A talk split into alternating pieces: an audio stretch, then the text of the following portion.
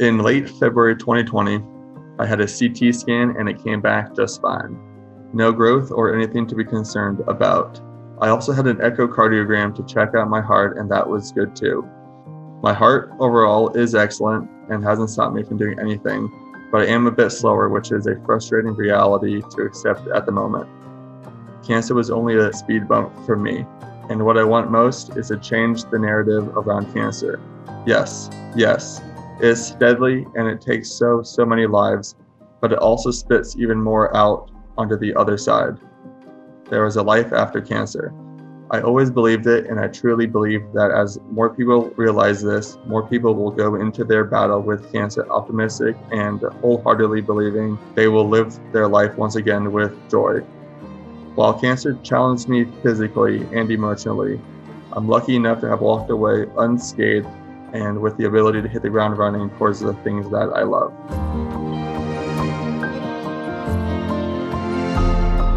Welcome to the Roaming the Earth podcast. I am your host, Drea Castro, and I am here with Alec Sills Trosh.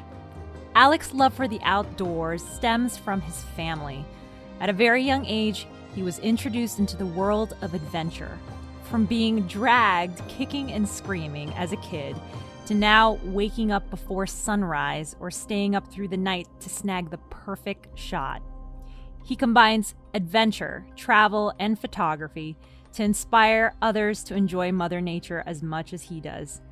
In November of 2018, he was diagnosed with gray zone lymphoma, but it didn't stop him from enjoying the adventures of the outdoors. Through treatment, he was able to appreciate and enjoy daily activities. In April of 2019, Alec was declared cancer free so, on October July 4th, 2019, he summited Mount Whitney in a day. He also hiked the Rim to Rim Canyon, also in one day, and explored the backcountry of Wyoming. And the adventures continue. At 28, he's only been taking photos for two years, but enjoys the perspective it has brought to his life and the ability to document the wonders of the world. Thank you so much for joining us today on this podcast. I'm so excited to meet you and to get to know you and to hear about your journey. Yeah, I am uh, super excited to be here. Tell me about that excerpt in the very beginning that we read and talk about your journey thus far. So it was a weird experience. So I've always been healthy. I've never had any other like health issues other than like a broken foot or like a broken arm. When I began training for a marathon two years ago, right around right around now, I just realized that like I just wasn't able to run more than a a mile, and I've done half marathons before, and it's just like this is just the weirdest thing. So like I thought, oh, maybe I have pneumonia or something because my lungs. It was just a weird like a whole breathing thing. Skipping through a bunch of doctors' visits, they're like, you have a massive tumor about the size of my fist in my chest. Wow. And we believe it's cancerous. And I'm 26 and, and a half in phenomenal shape, even with this stupid thing. Like I had gone backpacking a week before and they're like, yeah, like, but we can't do surgery because it's around your heart and like all of your vessels. So, so you're gonna have to go through treatment. We're like, okay, we don't know what what that means. Like, what does what is treatment? I had six treatments every three weeks in the winter and spring of 2018 2019. Just really tried to stay optimistic uh, that everything would really work out. Every scan that I had through the treatment was always a better one than the one before. About six months later, uh, April of 2019, two days before my 27th birthday, I found out that I in remission and cancer free. I still don't really know like what the exact word is because you're never technically cancer free because it could always potentially come back. But if you want to say cancer free, I had had a lot of plans for 2019, and it was a little bit frustrating that I didn't know if those plans would develop. I know that is a unique mindset because like I was technically battling death.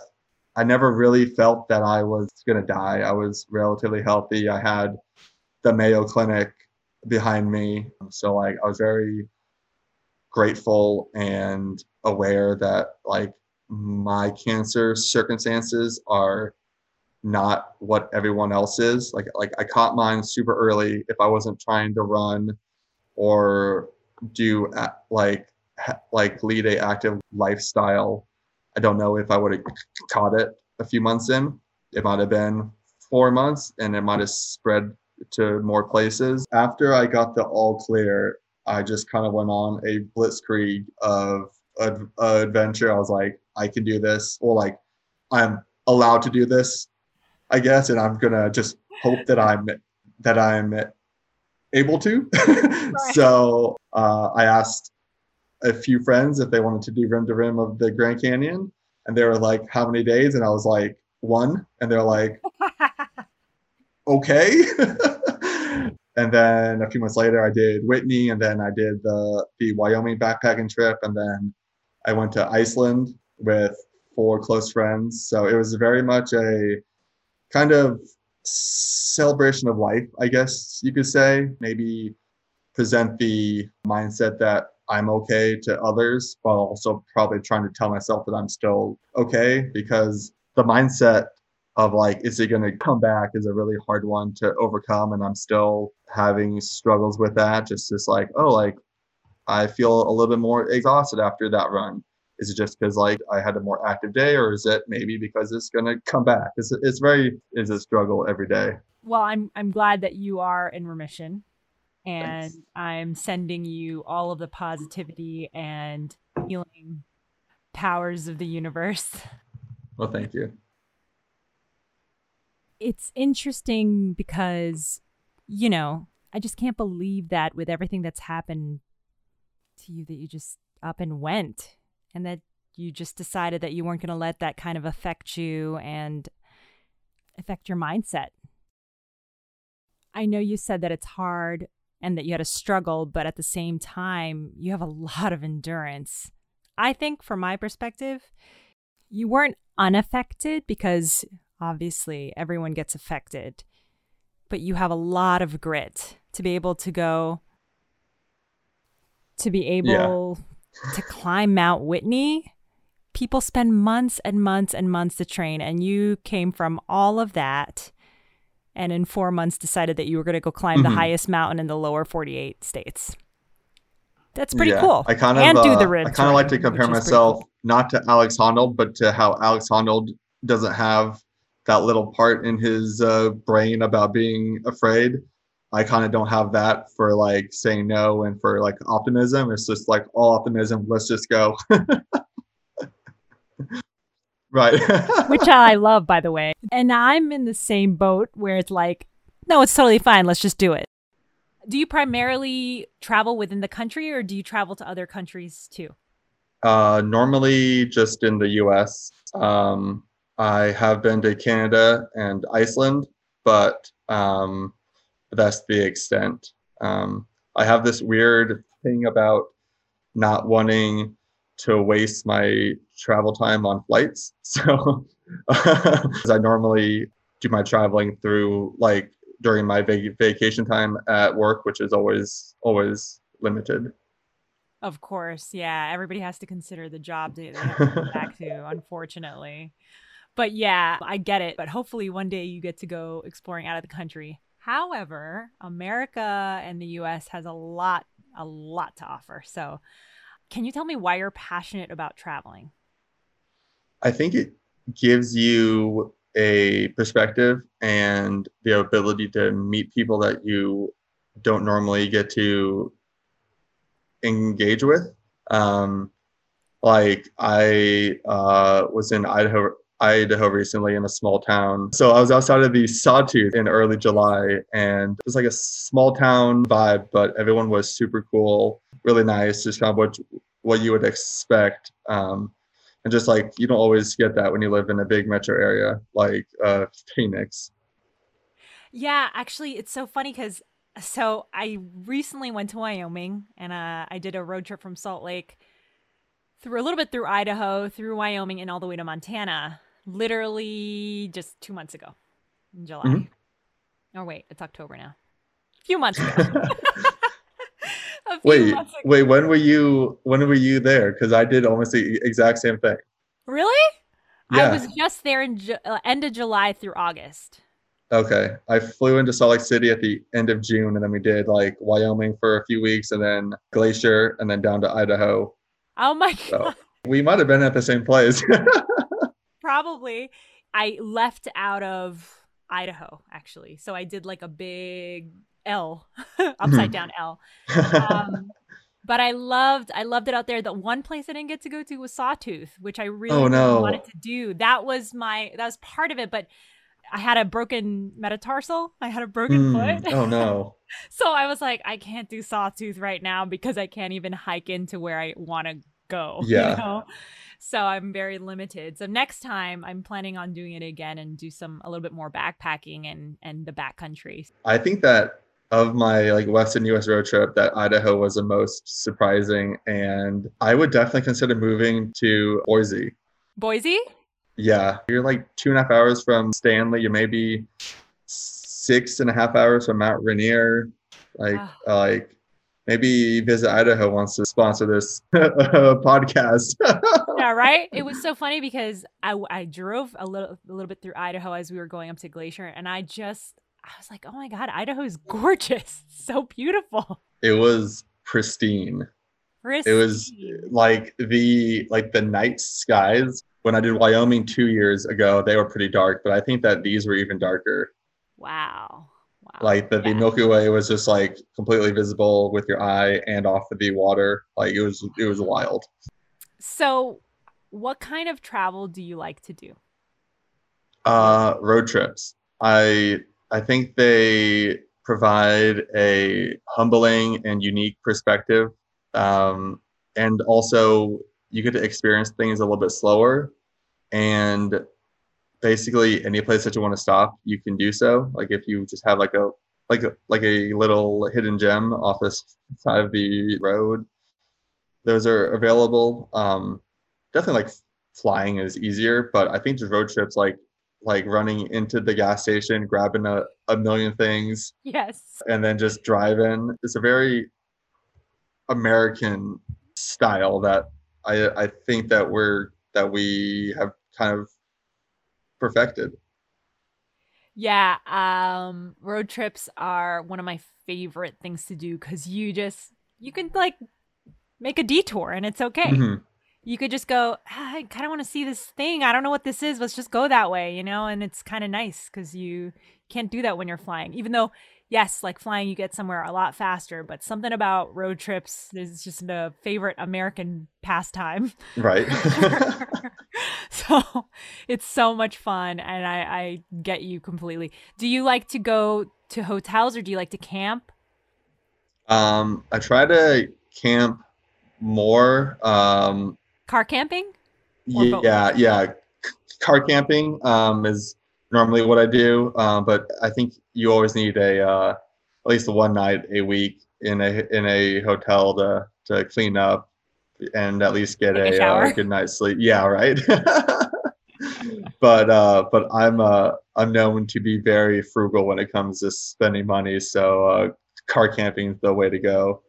For sure, and it's nice. You know, there's mm-hmm. just like hotels. Obviously, it's nice, uh, but there's something about waking up and looking at the stars. You know? Yeah. Just and like I kind of think that after you've done it a while, you kind of have everything down to a science and it's not so the only difficult it's not even difficult, but it's just more time consuming to like to put up a tent, get everything out versus like a hotel, you just walk in, you drop everything and then you're kind of fine. There's a romance to building your tent and mm-hmm. having your sleeping pad outside and looking up at the stars and building a fire to keep warm but then still being outside or cooking your food outside is just mm-hmm. There's something I really love about it, and I'm definitely uh, much more of a fan of camping Same. because it's just such a special experience and it's just different, you know. Hotel, hmm I don't know, I don't know. Yeah. It's well, not, like not my thing. I uh when I was camping in Colorado, we camped right right next to a like little uh, uh creek, and it's like you don't get like the creek sounds in a hotel room. It's Yes. just, s- like you It's camping is undefeated. yeah yeah and not only that but like you know there's dangers like what's out there you know there's like that like i don't know what i like the danger element i like the sounds of the crickets or like the sound of nothing you know when you're in the desert the sound of the wind it's just like all of that being exposed to the elements and just being a part of it all it makes me feel the most grounded it's a lot simpler right? It puts you Mhm. right back to the simplicity of your human needs you know what i mean So Like, uh, you need to cook you need a place to stay like you're not thinking about a tv you're just you know you're kind of trying to survive in a way yeah. So uh, so I have a pretty funny story about like the dangers. So uh, uh, I was camping. um, we were camping at Island Lake up in the Colorado uh, San Juans, which is about like twelve thousand four hundred feet. yeah Um, so we were uh, so we were going to sleep, and then we just, just hear like a howl, and we're like, "Wait, what? Like there should What be is that? nothing alive up here that could make that." And it wasn't a dog because there's nothing up there. We didn't bring a bear box or anything because nothing's supposed to be able like to get up there. So we just had like all of our bags around the tent and I was kind of freaking out. I was like, well, I don't want like a coyote or something sniffing uh, around, but luckily nothing happened. So, but it was just super weird. you never found out what it was No, we moved to another lake the next night, but we didn't see anything. There wasn't anything like missing. So Wow. it was just uh it was just like a like like one howl. And I was like, what the hell is this? imagine if it it's like some guy named steve and he's like let's freak these people out and he's like oh Right. He's just like some dude in another tent site Oh my god. oh god. just like nothing's supposed to be living here except for steve who lives right? up here That's amazing. you also like to backpack right Yeah, I love it.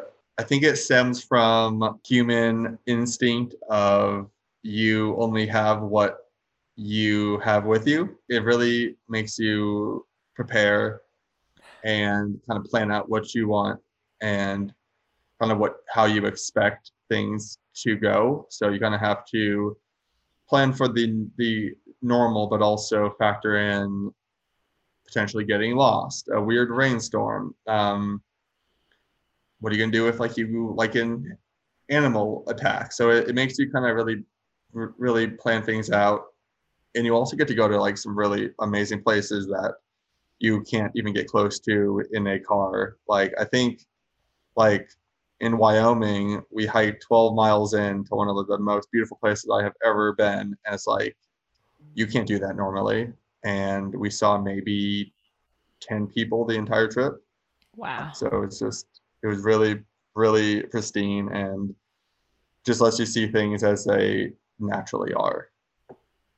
where did you go in wyoming Uh, so we did uh, Titcomb Basin, the the Wind River Range, may be the greatest stretch of mountains that this country has. I didn't get to do so. I didn't get to do Wind River, and I didn't get to do Sawtooth. So next time, I'm gonna be doing those two. Those are my my ultimate There's so goals when I much- back. There's so much up there, and um, it's a it's a slog though. It was we did a we did a 40 mile loop. So Woo! the first day was the first day was 12 miles, and like the elevation gain isn't like the start to end elevation gain isn't that much. It might be like maybe 2,000 feet, but you go through maybe five to six lake basins. So you're going up and down Oh, as they roll. It's a roller coaster. So it comes out to be like four to five thousand of elevation change, and you're at nine to ten thousand feet, and there's mosquitoes. I know it doesn't sound like it's great, but the end destination is great. yes, yes. I've gone to some amazing lakes here in the Sierra. Have you done the Sierras Mhm. yet? Yeah, but not as much as I uh, as I want to. I have a very long list of spots Yes. to do. There's some pretty beautiful places in the Sierras, and some of them, man, if you go in the wrong time of the year, it's like death mosquitoes. They're like God. kill you.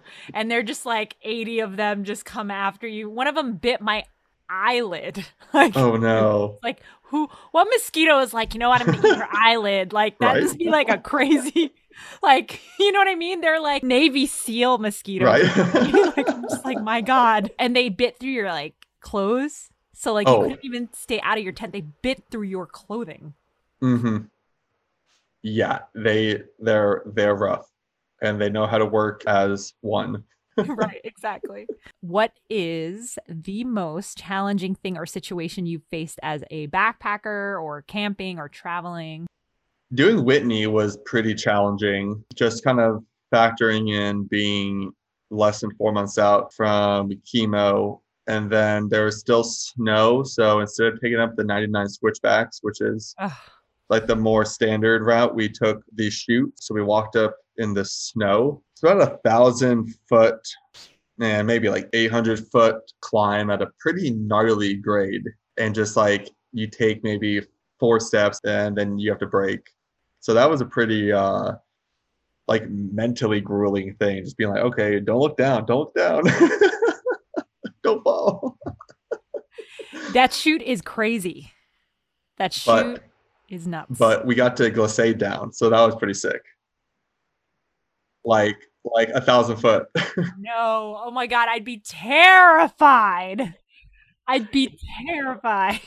I definitely didn't like plan it out because I, I should have been wearing long sleeves. And there was a group in front of me that were like going really slow, so I like had to go pretty slow um, Yeah. to not to not crash into in, into them. So like, I I ripped up my elbow, which which which kind of sucked, but it was still Oh a pretty uh, enlightening experience. And I was like, okay, I got to do this. I who knows when I'll get to do it again. Oh my god, that was a heavy snow year too. I think 2019. Yeah, Like Yeah, they had uh yeah, there was a ton of snow probably through the I bet there was snow there almost the entire season. Yeah, I went up there in August, not this year, but lo- a while ago. But I had climbed up there Mm-hmm. in August, and there was snow. There was a snowstorm when I went in Oh, God. August. Meanwhile, Death Valley was a hundred and like you know of a hundred bajillion degrees at Mhm. the bottom, and I'm up there, and I'm like, down there, there's heat. Up here, it's freezing. Yeah. like what? it's such a crazy just like uh like like zone where you can be at the highest and the lowest point in the continent on the continent on the continental US. Yes. It's crazy. And then it was so funny. So I slept on top of snow, and the following day, the snow was gone. 75 degrees. oh my god. Didn't make any sense. Jeez. So uh you slept at Trail Camp? yep.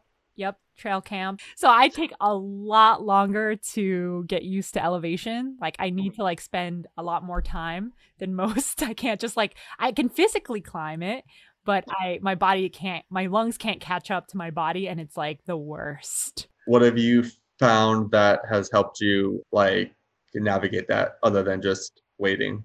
If somebody takes three days to you know or two days to get used to elevation it'll take me four. I'm just double the amount of Mhm. time you know? So um it's super weird how elevation like like affects some people. I'm totally fine at it and i can just go up and be normal and then there's others who are just as in good a shape as me but they're just huffing it and puffing it. There's no rhyme or or reason for it yeah i really really really struggle like when i climbed mount whitney i was 100% ready i had climbed mount baldy the week before i was Mhm. like training and training but and then i also like camped in the the mountain right next door that you kind of Mhm. people get used to the elevation there. So I did that. Didn't work. Still got sick after Trail Crest. Still got sick. Oh, Still was like, dear Lord, help me. and that is the longest mile in the Ah. entire world that is the I hate it. I hate Like, it. I was uh, like, like where uh where you can drop down to the PCT or like or continue and it's like one mile. I was like, oh great, this will take me like maybe 25 minutes because I can walk 20 minutes in one mile. No. I'm like I'm like, wait, this is like another hour. death mile. It's called what I call the death mile. yeah. It's literally where everybody just goes, uh, and they sit down. And it was me, like, I Mhm. remember having my head in my hands, and then people were like, Are you okay? And I didn't have the energy to respond. So I just like nod my head. I'd be like, you know, Uh, trying to survive. And when I got to the top of it, I l- literally spent only five minutes there. That was my max. I signed the register, and then I remembered I have to take this photo. So then I turned around and I was just uh, smiled, and then I was like, I gotta go. and I was like, I gotta get down. And they were like, Are you not gonna put your head over the cliffside or even look? I was like, I don't care. I'm like, I need to get off. I need to get down. And so I like crazy. started descending before anybody else because I just couldn't handle the Oh, wow. elevation. That's such a bummer. Like I think that I I think I made I definitely called my my dad. I think I FaceTimed another friend. Um you did all this stuff. I was like, off, bye. Well, I mean, we had a bluebird day, so like it was beautiful out. We had no reason like to get down, and Yeah. I was like, I'm gonna enjoy the hell out of this. Oh, yeah. it just took me. I think I started at 2 a.m. and I got up oh at God. like just before 1 p.m. So what it was like a nine or 10 hour ordeal, Wow. Wow. or maybe 11. I don't know in that range. But I was like, I need to need I need I need to rest. wow. I can't believe you did it in a day. I I don't know how you did that. I only got the permit two days before. I had been looking. I think on the Tuesday it showed up, and I walked in into my boss's. Yeah, like I walked into my boss's office. I was like, "Hey, uh, I'm I'm not going to be here tomorrow. I'm driving to California." She's like, "Okay," and then and then I summoned it two days later. Holy crap. See, I can't do that. I gotta train. I gotta train. So, what inspired you to kind of pursue this kind of lifestyle? Um, I love standing on top of things. I think it's the male stupidity in me. um, but like I think that being able just like to say that you like stood on top of a mountain or you were able to go backpack, I think it just gives you a lot of life lessons in a in like a very compact kind of issue. Um, I think it makes you a just a I don't want to say a more well-rounded person, but it definitely just shows you different areas. Yeah. Okay. I think it does. I think it does because it it's you got to survive, right? Mhm. It brings you down to your basic human instincts, which is Exactly. survival. and it just it just makes you like have to and i've also really realized that the people who you with you get so close to when you're out there. Like you're not on your phones. You're talking about maybe not like super in-depth things but you're talking about real issues about like getting to know each other debating different topics that matter and you just like really get to know a person more than just kind of what we do in the normal life of oh like how's work? How's the girlfriend? Right. do anything fun? Well i drank this this weekend. It's like you go a little bit deeper. Yeah, and we're not distracted hmm with whatever, you know, your phone, your TV. You you have no option but to just a 100% trust one another because you're Mhm. in this a circumstance like climbing Mount Whitney. You, you got to trust the people around you because if anything goes wrong, they're the ones that are going to save you. right and then just you know again like going down to your basic human instincts of like trying to get through this mountain walking your way off this mountain Mhm. feeding yourself on this mountain you know um and and if you're camping in it providing yourself some shelter right so uh definitely i think it kind of makes you get down to the roots of where we used to be before Mhm. all of it you know yep where humans used to be before we all got distracted. right so you really love photography. Why'd you start doing it? Tell me about that journey. so i got my camera and my lens off of craigslist from somebody who just decided they wanted to switch to video and they just kind of had to get rid of it. So I got a super professional just setup for pennies on the dollar. Oh my god. And I didn't really know what I was going into. I just drove up to Flagstaff. I was like, here's the money. I'm just gonna really pray that this worked out. And it did. Um, but kind of stepping back, I knew that I wanted to do a lot of adventuring that year. I had Havasupai lined up. I had a trip into the Pacific Northwest lined up. And I was like, well, I really want to document this. I want to be able to show my children and my grandchildren that their dad and that their grandpa wasn't just some old, old lazy dude that did nothing. I wanted to be like, hey, like I actually was slightly cool. Yeah, I was cool. and just kind of whenever anybody reaches out and they're like, hey, like we really love it, and it like it makes want to go there, it just makes my heart swell. You also have a travel blog. Why did you start this travel blog, and what are your goals with it? Yeah, um, so I started it as just a way to write about my adventures. Um, I think mostly maybe just so my mom and dad and my like extended family can can see what I am up to, and then um, and then it kind of was a way to uh, update everyone on kind of my cancer treatment and kind of the life cycle of that process. If I'm going to all of these places, I can help educate people on where to go, how to do it safely, and just kind of give them a resource of a person who's on the ground. For some reason, two to 3,000 people a, a month decide to show up. And I'm like, this is really weird. people love your stuff. I, I, I guess. That's amazing that you're getting that many people, like that much traffic of just like, you know, trying to find out information through your blog because I mean, yeah, it's very informative and really helpful. So if anybody is looking for some information, really good tips, go to Alec's blog. Can you tell us what his what your what your blog's name is? Yeah, it's um, explorewithalec.com. Super easy. There's no one else like it on the interwebs. interwebs.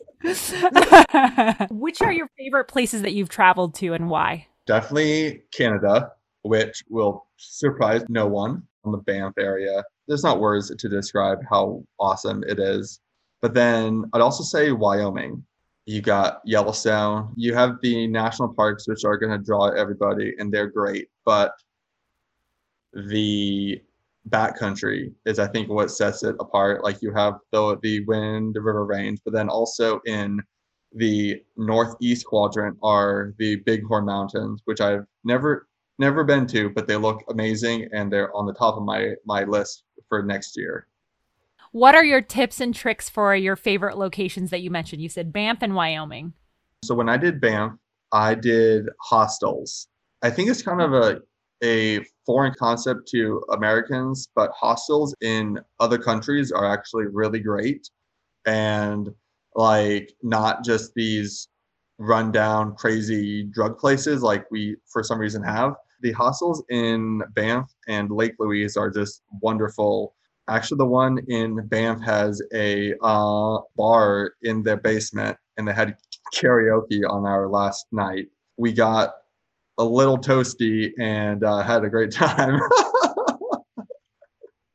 so, highly recommend hostels, especially the hostel with the bar. Yes. You remember the name? It was just the Banff Hosteling International, the Grand Tetons. There's a hostel in Teton Village. So the normal rates around there are a few hundred bucks a night. Yes. Um, when I went backpacking two years ago, we got three guys into a room for 120 bucks a night. Wow. So it came out to be like 40 each, which is a steal. And you're you're 20 minutes from Jenny Lake, and it's a great location.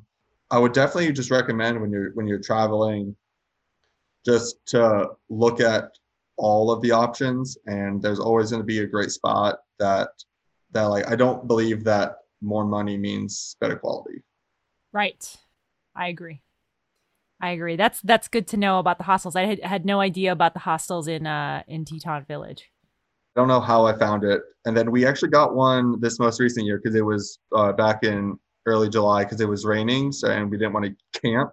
Yeah. So my brother and I got a king size bed for like a hundred bucks a night on a holiday weekend.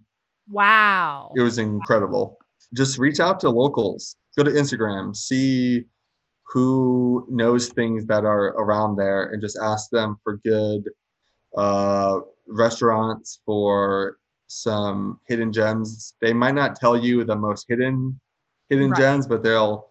But like if you like can show that you're like actually wanting to go experience it, they're going to be more more open to divulging that and then maybe you can even meet a new friend there and they can go travel and like and go adventure with you And any advice for anyone who's going through a similar journey? on the kind of on the personal side nobody wants to be a burden and having cancer can kind of be a burden on everybody while not really being one but it's like you like you have to have people look out after you a, a, a little bit more. People are going to worry. And just kind of understanding that you're not a burden but just people love you and they want to know how you are is a weird mindset for someone who like for me i don't always need to be the center of attention. And having cancer you are definitely the center of attention. Just to always listen to, to your doctors they have your best interests at heart. And then for like the outdoors uh, angle just try to stay active. I found that being active was able to both help me physically but also mentally and just to clear my head. And it also allowed me to forget kind of everything that else that was going on for a little bit. And i think just that break was really key in helping me get through every day. I don't know everybody kind of their own journey on it. And whatever can make you get to the next day then you just have to do it. Thank you for sharing that. Tell me your most meaningful person you've met on your travels. Ooh, this is a this is a this is a good one. Um, so uh, this was two weeks after I was cancer free. Uh, my buddy and I went to northern Arizona. We did a lesser known hike into the Grand Canyon from the Indian Res. I'm not gonna say the the name just because I don't want to blow it up. However, um, this guy was walking across the the U.S. and this was the route that he was going. He like went down into the Grand Canyon from another side on the on the north and was walking up up it. Um, so we were going down when we passed him, and then on the way up, he kind of was struggling with just this one kind of climb that he wasn't really exactly sure which way to go. So we ended up just inviting him to come eat with us, uh, give him like a hot meal, some alcohol. We just kind of like like talked all night, and he ended up walking across the entire U.S. He has a YouTube video, I like Mike.com, and now he's walking now north to south across the U.S. It was just like really great to meet him, and now we talk every once in a while, and uh, just like one of those just weird experiences. Do you have a favorite or fulfilling moment during any of your travels? Like I want to say Iceland because I'd never been outside of like the outside of North America, which was a really great experience. But I feel like rim to rim would have been the fulfilling experience because it was two months from my last chemo and during radiation and just to show myself that i could do this and that i was back was a pretty satisfying moment for me Do you have an interesting story? Any interesting like stories on the rim to rim or maybe Iceland? So Iceland, they do this thing where you uh, you eat a piece of shark, which is full of ammonium or something super acidic, and then you take a shot afterwards. Like, who came up with this? They had that all over the place. But the weirdest part is that they have a bar dedicated to the movie The Big Lebowski. It's a full bar just about The Big Lebowski. And they only serve um, white Russians, but like the expansive list of them. We're in Iceland and then we're getting The Big Lebowski, which like isn't even like that like well known of a movie like to everybody, but to Icelandic people, I guess it is. yeah. Uh, so the shark is on a toothpick. So you're supposed to chew. So I believe that you have to chew it for like for like five to eight seconds. It was squishy. I mean, it's like eating like more rubberized uh, fish, I guess. Just so you're supposed to chew it and then let the taste come out, like the ammonium, and then you take the shot like to get it away. Is there a piece of life advice you can give to a younger Alec?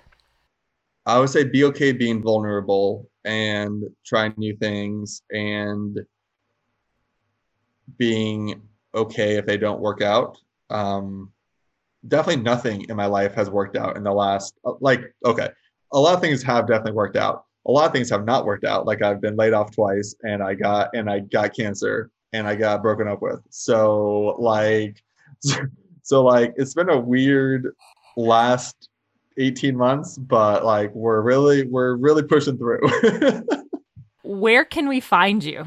So you can find me on Instagram at Alec Outside. Facebook it's Explore with Alec is the URL. It's Alex Silstrauss Photography. You can find my work, my writing work at explorewithalec.com. That's awesome. So explore with Alec, and Alec is spelled A L E C, everyone.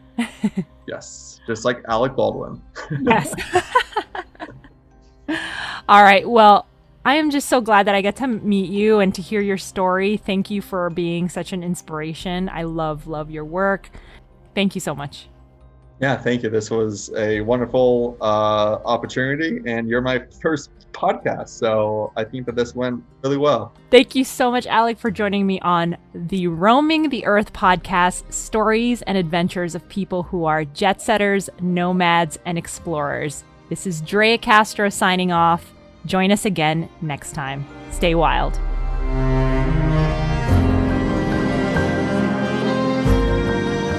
If you're interested in hearing more stories from around the globe, don't forget to subscribe, share it to your friends, and follow me on Instagram on I'm Roaming the Earth.